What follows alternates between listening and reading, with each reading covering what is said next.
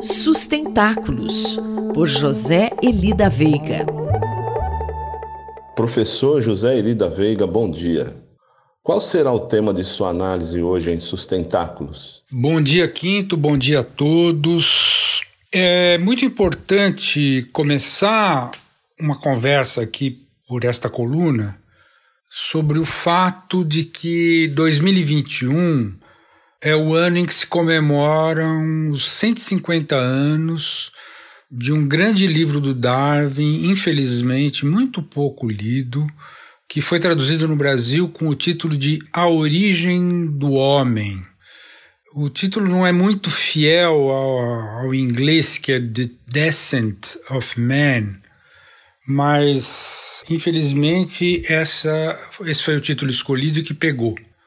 Então, na realidade, existem dois grandes livros do Darwin, que é o mais conhecido de todos, evidentemente, que é, aqui no Brasil foi traduzido como A Origem das Espécies.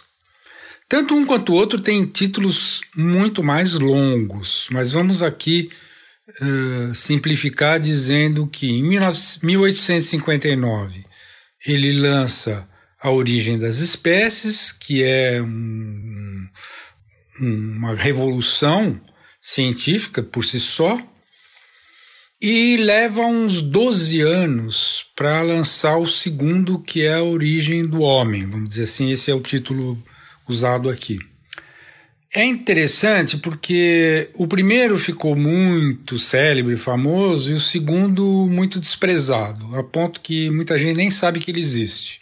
Pior, gente que conhece bem a origem, a origem das espécies e chama isso de o grande livro de Darwin, nem percebe que, na verdade, foi um livro provisório e que ficou faltando a metade. Fale-nos sobre esta outra metade, professor. Pois é, o que é, pode-se dizer que é a metade faltante ou a metade ausente na origem das espécies é que a espécie humana não foi abordada, só tem uma frase sobre os humanos na origem das espécies. Bom, a explicação para isso, principalmente, é o seguinte: é claro que ele não foi ingênuo, ele sabia muito bem quais eram os riscos de falar da espécie humana numa Inglaterra anglicana e vitoriana. Com certeza ele teria sido banido se em 1859 ele tivesse eh, publicado tudo que ele já tinha sobre a evolução da espécie humana.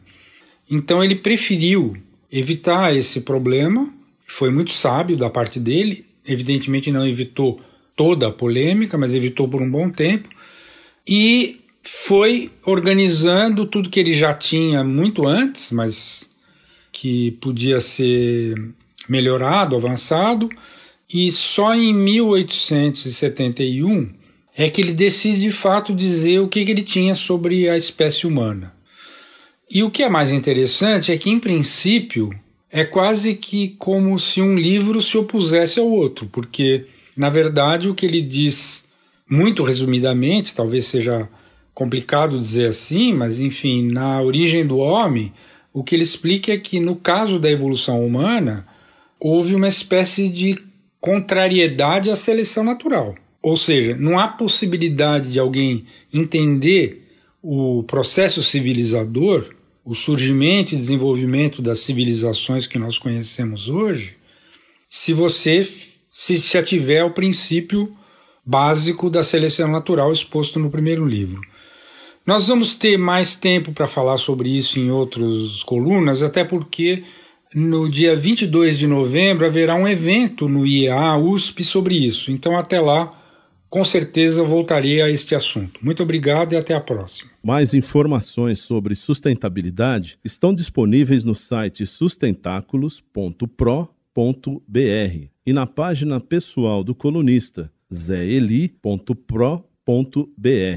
Eu, Antônio Carlos Quinto, conversei com o professor José Eli da Veiga para a Rádio USP. Sustentáculos, por José Eli da Veiga.